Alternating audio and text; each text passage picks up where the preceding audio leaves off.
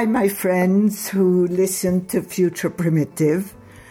Uh, I am online today with Pip Waller. She is a medical herbalist and plant spirit medicine healer living in North Wales. She has been practicing and teaching natural healing methods for 30 years. Her first book, Holistic Anatomy, was published in 2009 and continues to increase in popularity. In 2015, she wrote The Herbal Handbook of Home and Health, a book of 501 herbal recipes for everything from laundry and medicine to string. So I'm holding in my hand a book she recently wrote and published with Lucy Wells. The book is called Touched by Nature Plant Spirit Medicine Journeys.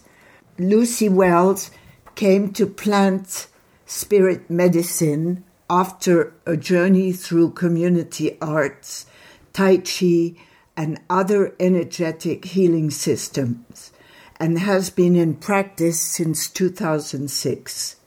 She combines her healing work with other arts and performance activities, which also explore the nature of deep and transformative change.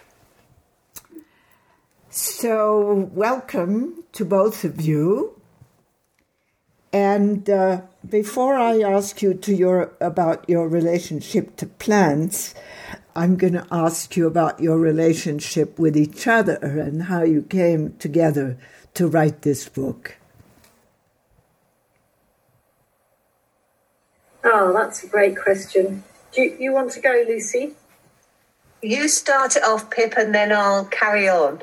Okay, so we met, Lucy and I met just a little, we studied plant spirit medicine together with Eliot Cowan 2004, but we met a little bit before then at a workshop that was called The Phenomenon of Prayer.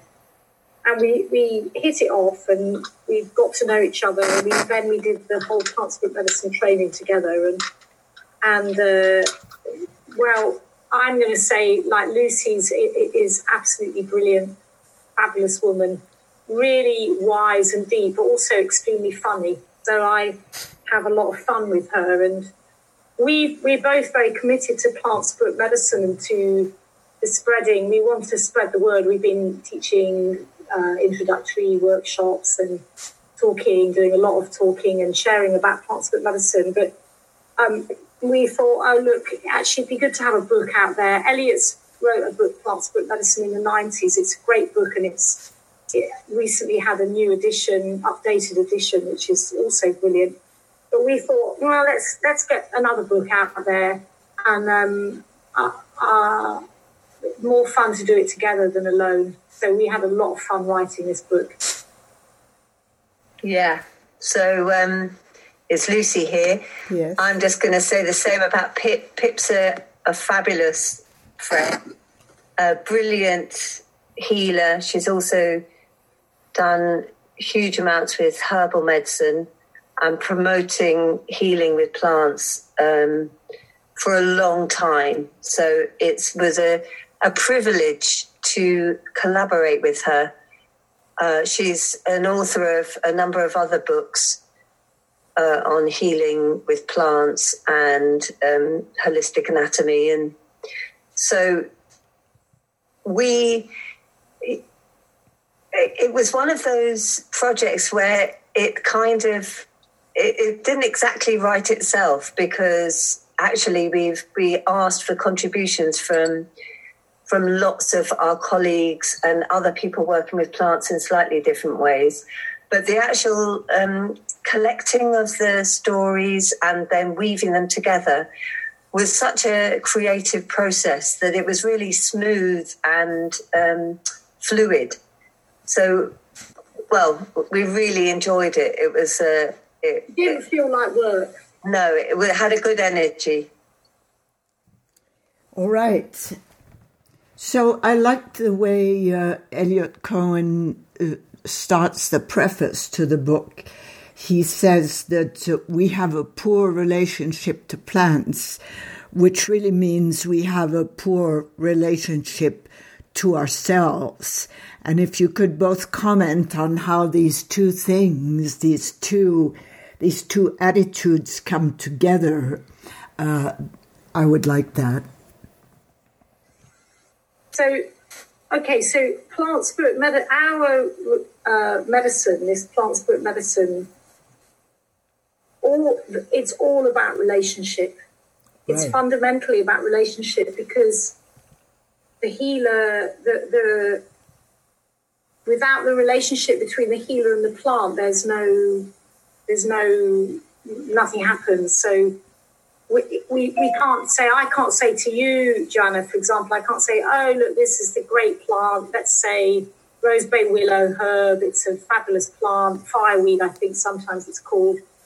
Um, you use it for this, this, this, X, Y, Z. You can use it for that. Like you can do in herbal medicine, you can look in a book and go, oh, maybe this herb will work or that one. Plant spirit medicine is about your relationship with that plant and what the plant tells you personally what medicine it's got personally to offer for your the people that come to you for help. So there's a relationship between the, the healer and the person that comes for healing. There's the relationship between the plant and the healer. Then then the plant comes in and makes relationship with the the healee.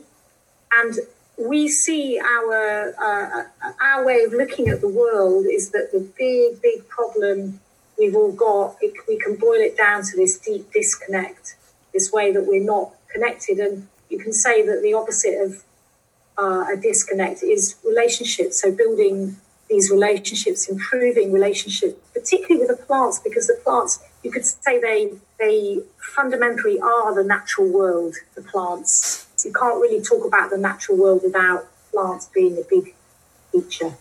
Hmm.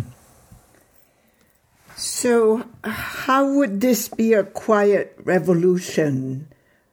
To come back to remembering our relationship with plants? Well, I suppose we call it a quiet revolution because the plants aren't making a whole lot of audible noise. I see. Their their way of communicating is quiet. They demand us to listen. So this whole approach to to relating with the plants, we need to get in a certain um, frame of mind to be receptive to hear what they're offering for us. So that that's there's a quietness to that. There's a there's a slowing down. There's a kind of getting into the zone where we're stilling ourselves so that we are more able to hear the message from the plants. So the quietness is uh, is about there not being the clamour of human noise where we're all trying to be heard with our various theories. It's a slowing down, it's a quietening down, so that the plants and us can really start to mutually uh, relate with each other.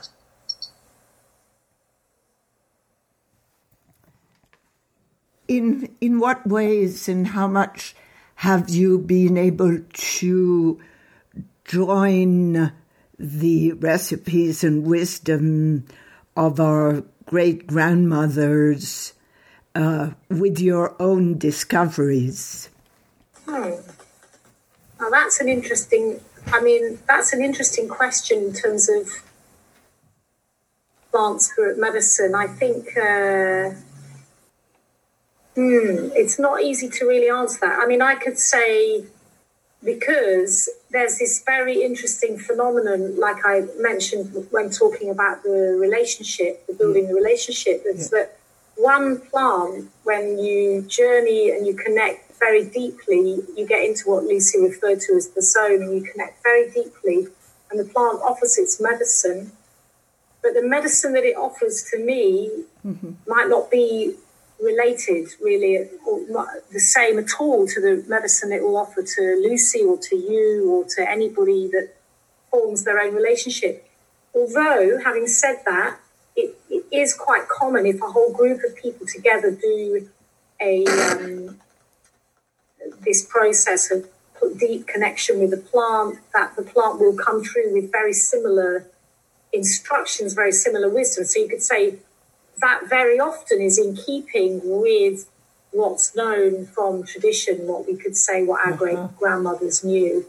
Right. But it's a, it's it still always does also happen that somebody might get something that's very very unique, that's really to do with their own personal relationship with the plant, and that is is more important. That's like more to be trusted and followed than uh, acquired or passed on wisdom. Mm. Yeah.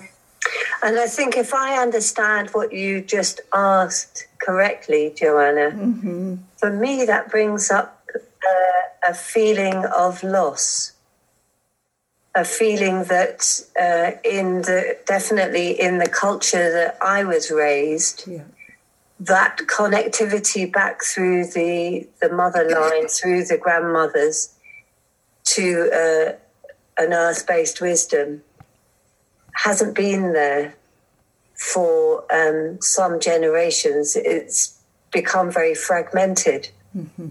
And my experience of um, learning about plant spirit medicine and continuing to deepen my practice with it is that it's it's a way of uh, trying to reconnect with our grandmother ancestors. Beautiful, beautiful. Do you think that uh, the plant consciousness has felt abandoned?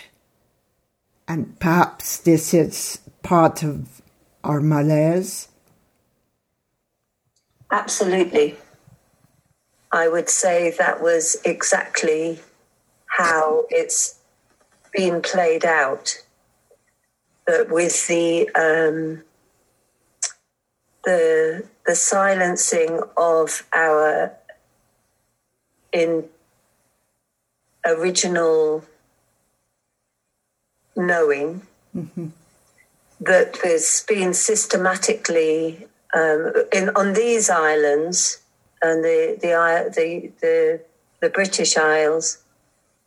Um, this is something that's been um, decimated.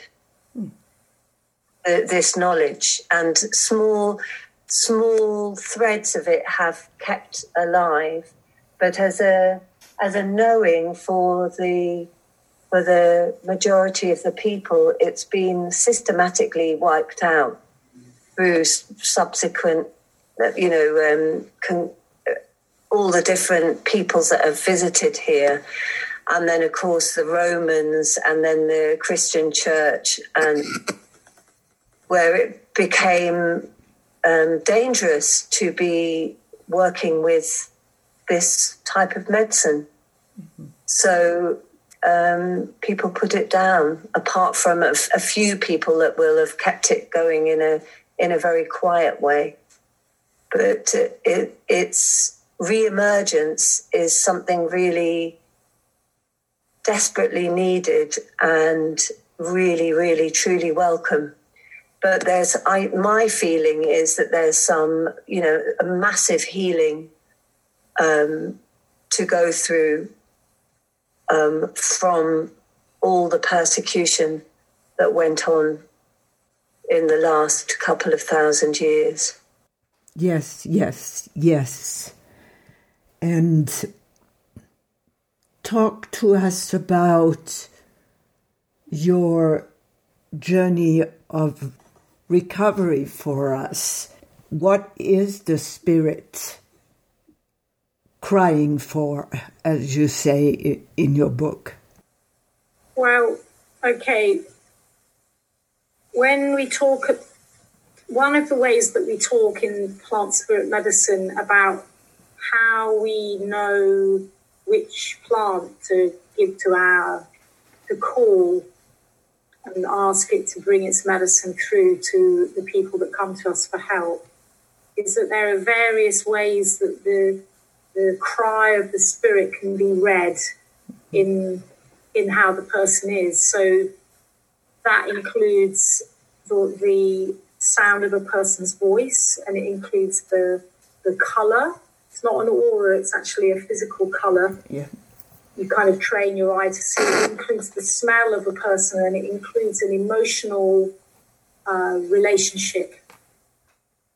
So when we talk about the cry of the spirit, that's one of the things you know that we mean. But actually, there's also the very deep back again to where we started of talking about the deep disconnect which our people are suffering from the, the disconnect from from divine nature the disconnect from ourselves from each other and the lack of uh, meaningful community real community um, which most people are living with.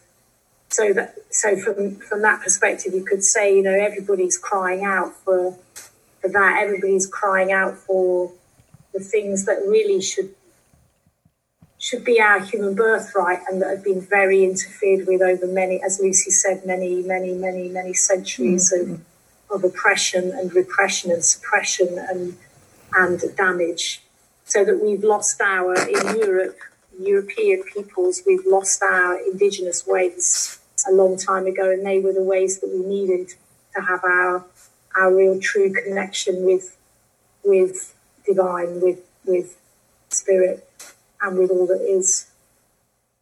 So the plant spirit medicine for us is one one big. The plants are really one big mm-hmm. way to to to wake that up, but it's not an easy journey. Not a quick fix. Not quick. Well, America to me is a country is a country of homesick people. And what we're talking about is people homesick for their indigenous roots. And I guess that's where the word roots is included. And so you are working with roots and uh, yeah, yeah, just just got that. And so I was wondering if you could, each of you, tell us about plants that you work with that have particular roots in uh, in in the culture. Wow, that's a beautiful question, Joanna. I like the way that you've just brought that down into the roots. And when you said that, I felt this kind of deep, um, if I say a sinking feeling, I don't mean that in, in a negative way. I just felt yeah. a, a, a, kind of um, a profound feeling of how how the plants in their rootedness are really helping us in our rootedness. I just really got that when you mm-hmm. you said that, mm-hmm. and I think one, what, although as Pip said earlier, I think each of the plants that, for example, I make friends with and then use in my healing work. Mm-hmm um, my relationship is specific to to that plant. It won't be the same as another plant spirit medicine healer. However, that kind of um, I, I work with a lot of trees. Oh. I've been very attracted to work with with trees. And I, I've just really got that as you were talking about the rootedness, that that's one of the the strong uh, sensations that I get when working with trees of how they are both, you know, half of half of them are are invisible beneath the ground, right, and um, how they express themselves above the ground and below the ground in these in this kind of mirror between the kind of conscious and seen and the unconscious and rooted. Mm-hmm.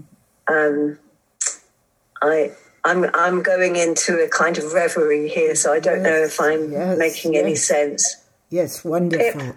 Yes. Well, I'm glad that you talked about trees because what that question, which I agree is a beautiful question, and what that made me, it reminded me of, I heard um, that this land of Britain, which, well, I know that it, this land used to be entirely trees, entirely covered with trees.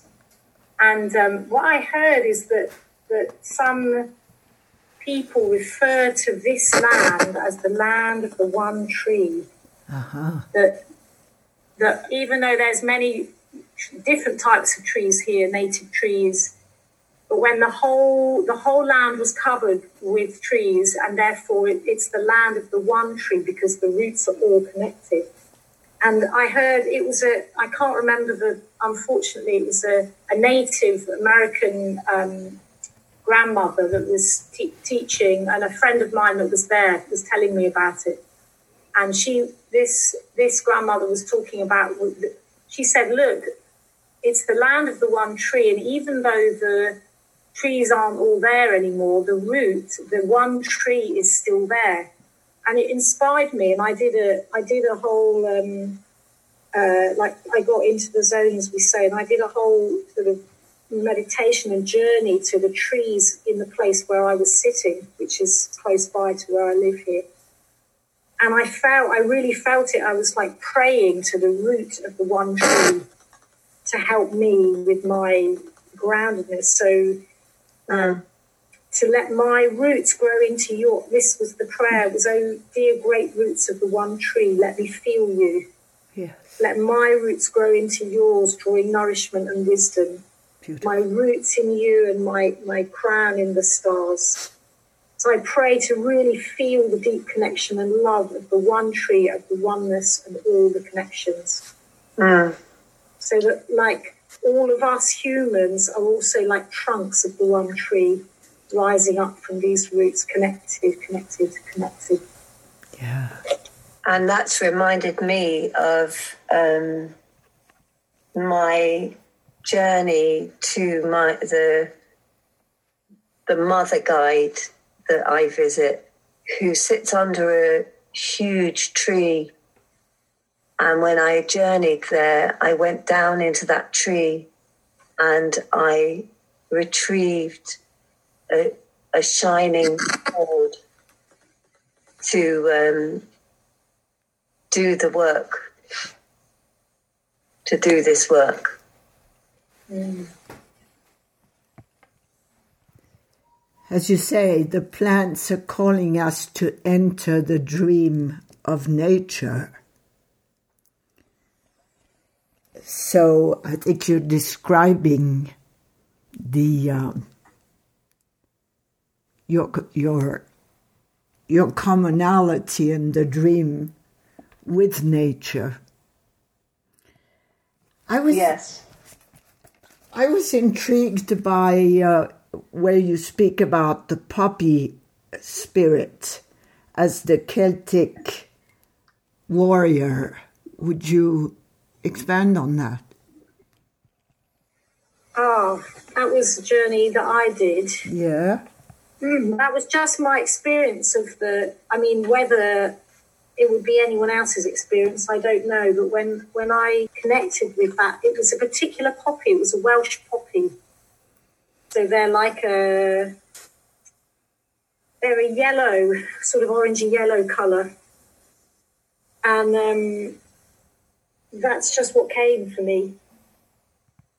That it was a that it, the, the land was soaked with blood. I mean, you know, there's been a lot of bloodshed and um, terrible, terrible uh, killing and yeah. oppression and fighting and slaughter, really. I mean, all over many countries, right? But historically, in in uh, Wales, Wales, the Welsh were were absolutely brutally stomped all over by the by the English kings mm-hmm. who wanted to take the land and the gold and the coal and all the resource. So I don't know whether that's you know what would the poppy have had to say if history was very different? Probably something quite different.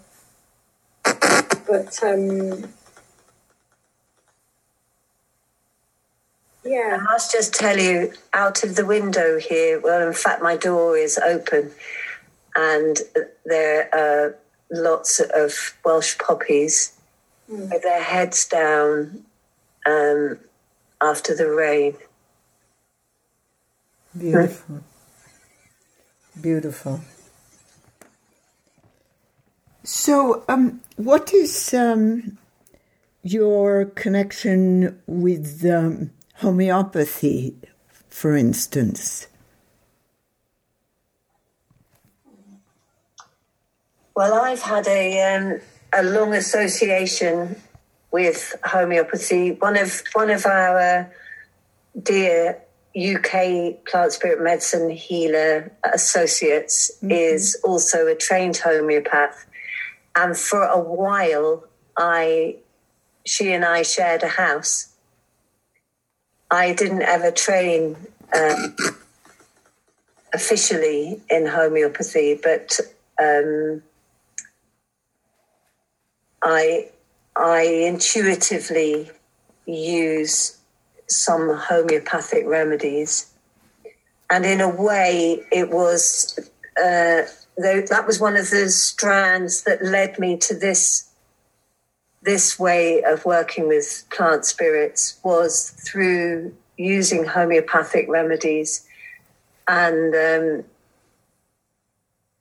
understanding that they weren't this because there's so little of the physical um, material of the plant in the remedy, they they move into this energetic realm, and uh, it's a really fascinating uh, reality.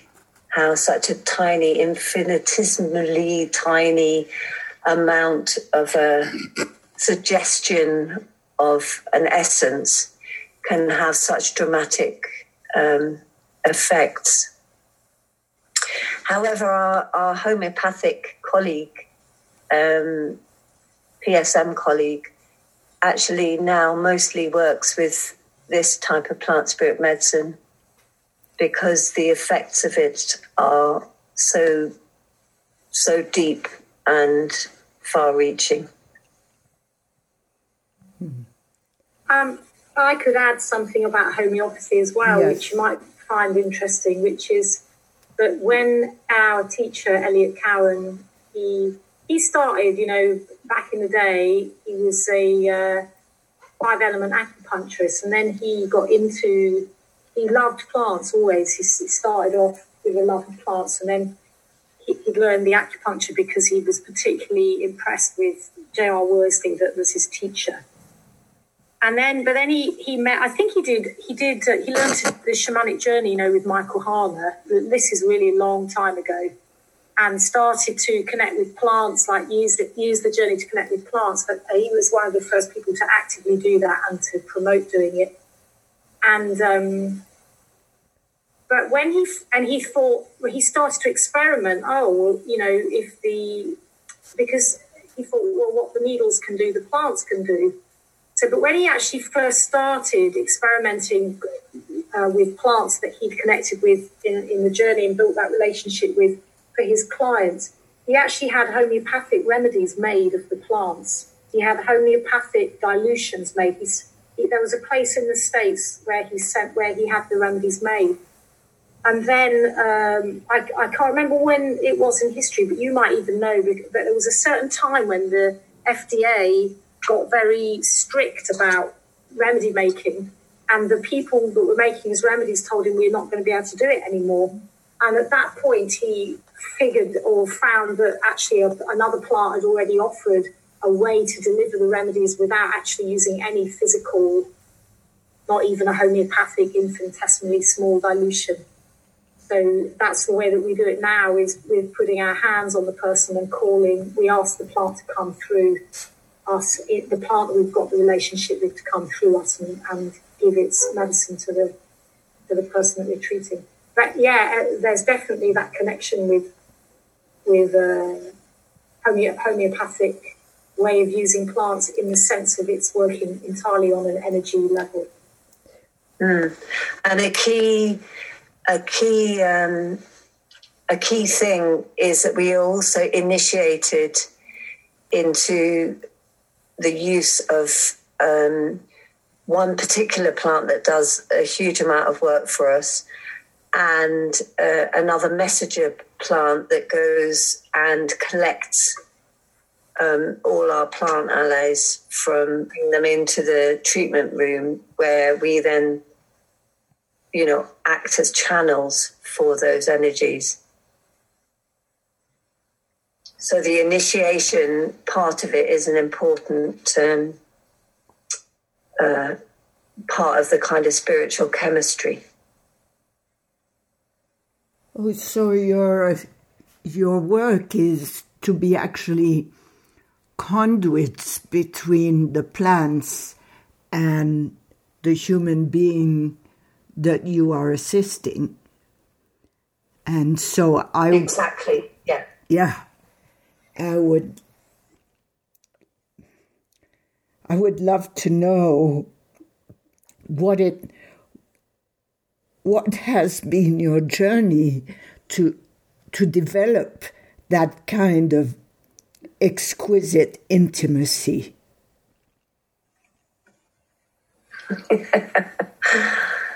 Yep. I'm laughing because it's been it it's been uh, uh, and continues to be a hugely profound process mm-hmm.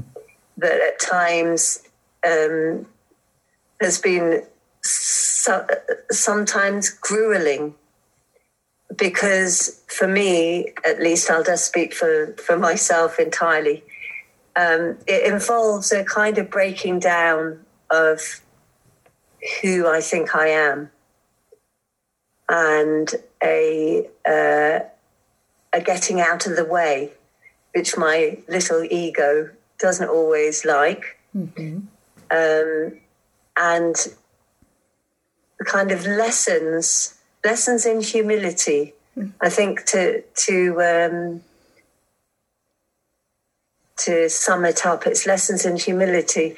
And then, of course, that's really balanced with the incredible, you know, equally profound joy and amazement to be able to help people, to be of service, and to have that sense of purpose mm-hmm. and reconnection to something so sublime and profound.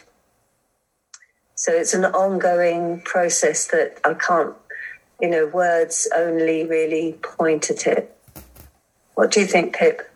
Yeah, I, I, I agree. And, and the, it's, it's beautiful the way you put the question, Joanna, is it's an exquisite intimacy and it's ongoing. And I, I, I feel it's one of those things like Lucy, you can't really put it into words, but anyone when you start to experience it, the only one that it, it has that feeling for nature as something, not just though it's a pretty view or something, but when your spirit is touched and you feel that, you feel the movement, you feel, you recognize the divinity and the spiritual power that's in the, let's say, plants in this case. It's a very, very, very deep and beautiful experience, and it makes moving through the world, moving through the natural world, a, an absolute joy.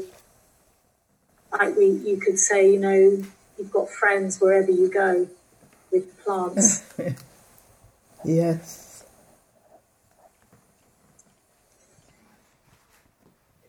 Yes, it's amazing. I mean, w- one could imbue plants with the spirit of humility because uh, uh, people talk about weeds.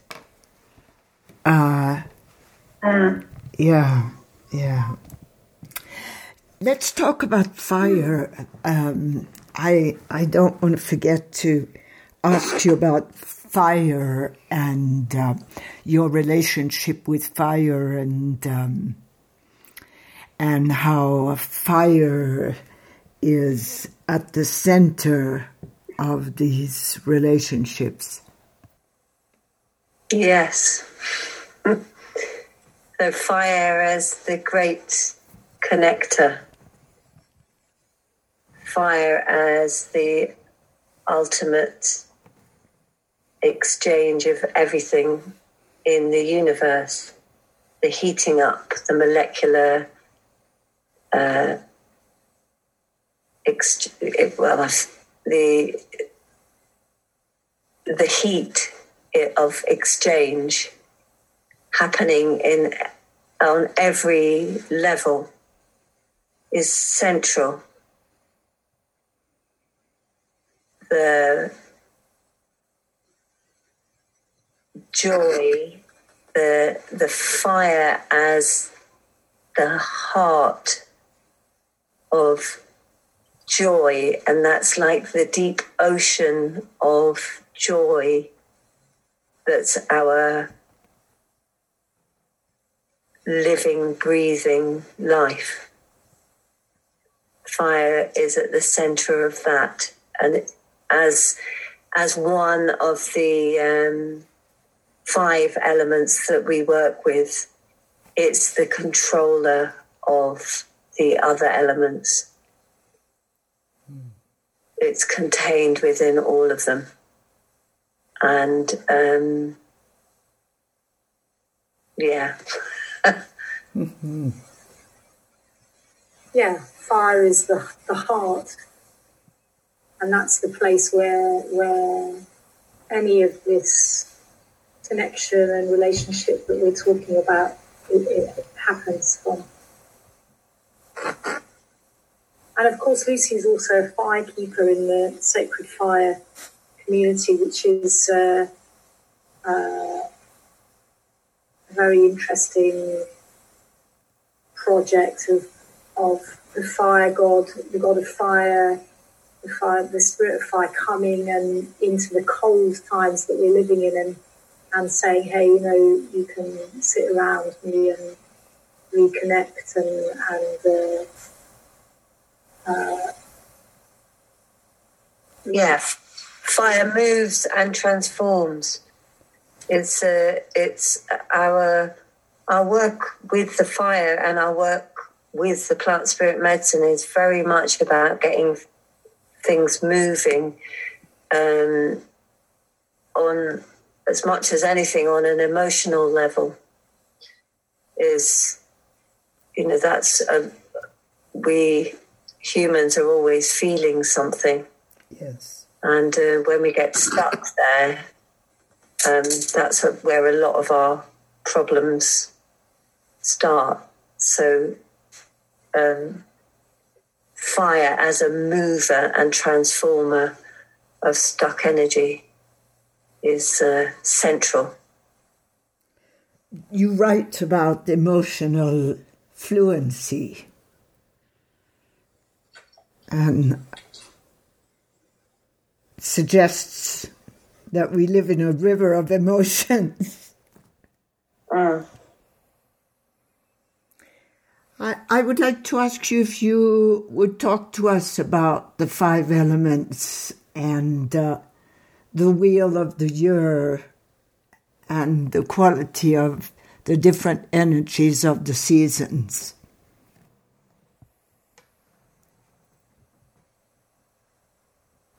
So we we we here in the UK right this moment are in our summer, and actually today it's been raining.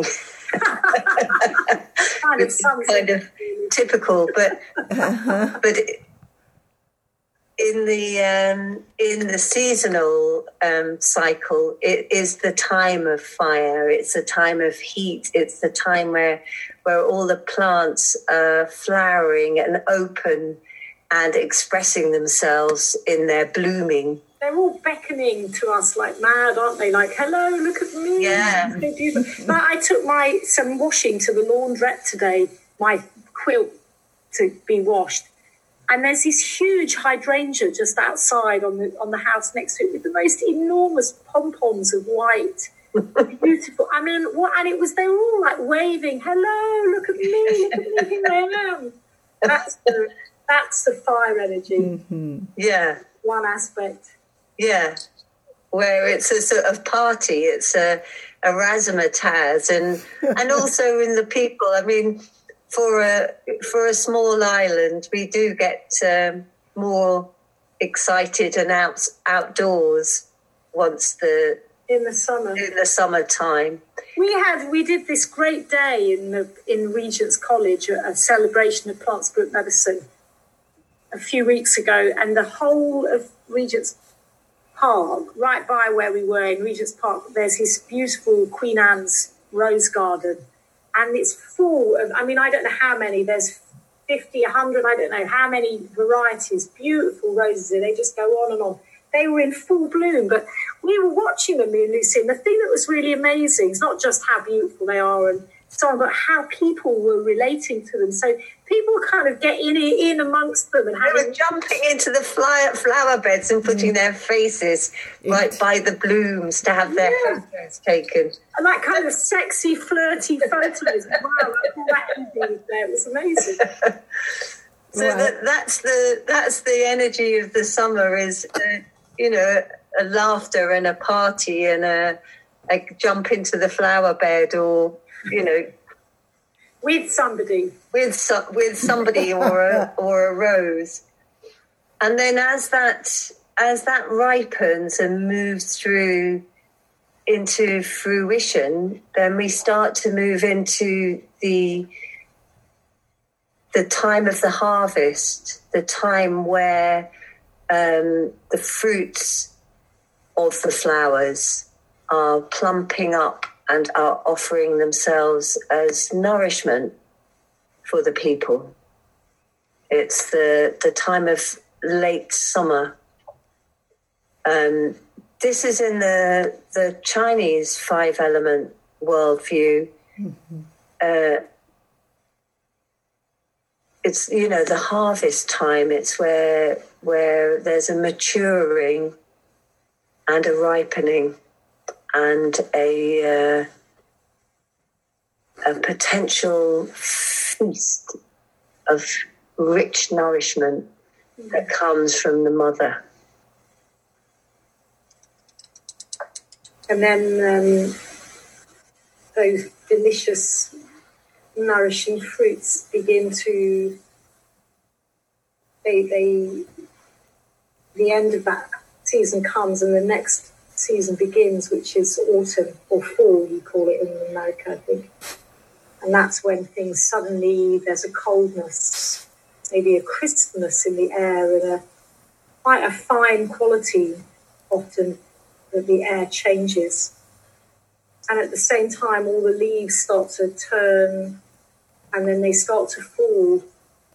So it's a time really, it's a time of where things are finished, everything's over. Whatever was going to happen from the summer or from the harvest time is done. So the, actually, the Chinese in the olden days they called it the crying time because it's also a time of letting go and of, of feeling and acknowledging your loss or feelings of loss. So, one of the emotions associated with it is grief. But the other side of that is that as everything falls away, what you're left with is what's truly valuable. If you there's a stripping back to essence. Yeah, yeah if you don't, if you can't um, really, so it's about what you really value like the mineral, the gold, the metal within the, the minerals within the soil or the, the little gold within the within the rock. When you take everything else away, what's the pure, valuable essence? So that's the other side of the metal, or it's the same side really, but it's about respect, value it, value and respect, because it's when you lose something of value that you feel the grief of the loss of that thing. And as autumn falls away completely, it the wheel turns and the cold starts to really set in. And at that point, we withdraw deep into ourselves and deep into the earth in the quiet and reflective time of winter. And winter is the time of stillness and contemplation and inward looking. And the, the element of winter is water, deep, deep, deep inside the earth. The quiet water of rejuvenation and reflection, and that awesome power of stillness and potential, where we go deep into ourselves to recharge for the coming time. And it's also, there's an aspect of the winter which is, uh, you, you could say that water is about life more than anything else, like life and death. So there's a feeling, and certainly if you, even not that long ago when there wasn't any, you know, central heating and and so on, um, but people wondered, will, will I survive the winter? will I survive? So there's an aspect of, of fear that goes along with the with the water. Yeah, and it's the cold time, mm. the frozen time. But then, out of that, suddenly the energy changes, and there's a a rising up, and a huge growth a huge growth, an incredible wow, just like a yeah. medley and a, and a, and a, and a, you can almost watch some plants growing when they come out in the spring. They break through that yeah. energy of, we call it the energy of wood, breaks through the earth and up and out. The buds get bigger and bigger on the trees and then the leaves come. Yeah, and it's an incredible thing to see those green shoots rising up out of the barren darkness of winter just right out there. How do they do that? How do snowdrops suddenly appear blooming and green and white and tinkling? It's a miracle. mm. Yeah. It's a miracle of force, of birth and um, growth. And, that, and there's that sense uh, with it where about if you think about growth, about where plants are going. So there's something in this energy which is where where are we going? Where are we headed? And where's the oomph and the power to to move and to get there? Yeah, visioning the blueprint that's inside us, coming through, bringing it forth, giving it birth. Before it then blooms again into that heat and heart. So there we've got a whole a whole cycle a whole, of a year. Yeah, yeah.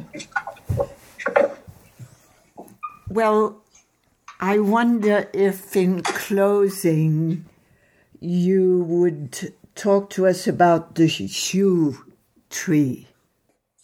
The yew tree, did yew you say? Tree, the yew tree. Well, I happen to live in Yew Tree Cottage. Wow. Where I, before I lived in a house that was called Silver Birches. They had these massive silver birches in the garden. And then last year, I left there and came here to Yew Tree Cottage. And um, in the in between times, we we worked with a, a man that's based in the the US called Michael Dunning, who is a yew shaman who was initiated by the yew himself or herself mm. or itself. Mm-hmm. So it's been an interesting thing living with. We have two sentinel yews out of the back here. Um, it's been really interesting living with them. Uh, and they're extraordinary beings. They're extraordinary, powerful beings. Michael Dunning has a lot to say about the yew tree from his long experience of being initiated underneath it. So I I actually would like to suggest that you interviewed with him He's resident in Massachusetts. Um, Thank you. I can say here is I'm in the process of getting to know these these yew trees, and I feel like a baby. I can tell you a great story about the yew, though, to do with our book, which is we we oh, had yes. we had this book launch in Watkins, which is the groovy spiritual bookshop in uh, Leicester Square in London. Right. So we were very excited about this. So we we, we were planning what we were going to do. You know, we, uh, what we would, how we would talk, and you know what we would do. And the, and the last, we, we we were picking bits to read and so forth, and we were taking it in turns. And Lucy was going to be doing the last bit, and she was like, "What am I going to do?" And she opened the book at random and and it, it happened to be the the story from the yew. And uh, the really great thing about it, about this story, is that neither of us could remember anything about that story. When we, yeah, when we, she read it, we were like, who? Neither of us could remember reading, collecting the story, reading it, editing it, putting it in the book. I mean, obviously we did, we had done that, but it was just very, and it was we, later on we figured it out who's where we got the story from and so on. But it just but we were saying, like, "Wow, that's a great story!" Yes, and everybody loved it. We've only seen it for the first time, and it really felt like it was the plants. You know, the plants wrote that book. They used us, you know, because we're better at typing. Mm-hmm. but it was the plants, and it was that was like the, the, the, the word of the yew, which is one of the most ancient long living trees. You know, we actually not far from where I live, maybe an hour drive away from where I live, there's a there's a yew tree that's probably five thousand years old. Yeah. You know, it's absolutely awesome that, wow. to be around those ancient beings like that. They they kind of know everything. Yeah. Over to you, Joanna. okay. I'll take the challenge, but uh, I'm not much next to a 5,000 year yew. I'm, I'm quite aware of that. um, well, thank you very, very much for being with us. Uh, it's been a lovely opportunity. Well, thank you for for all your beautiful questions. Your questions have been really um, inspiring, actually. I've really enjoyed speaking with you. Yeah, me too. Really elegant and very beautifully put. And there's just one thing I, I wanted to say yes, earlier, yes, please. which is about the, the plants and humility. And I think definitely uh, uh, some of them are humble, but I've also met plants, you know, which humans might consider uh, what we would call a weed, that are a- actually really seriously kick-ass and, uh, and proud. So uh, Yay. they come in all kinds of yeah, look, uh, yeah. Sometimes you get a real telling off actually. From the, from the, Yeah. you know. I've been slapped, I've been poked in the eye, and I've been made to bow down. Yeah, so we definitely get to be uh, have lessons in humility, but I think the plants are really like way up there. Yeah. I think it's wonderful that you're defending the life force of our friends. Thank you. All right. Yeah, thank you.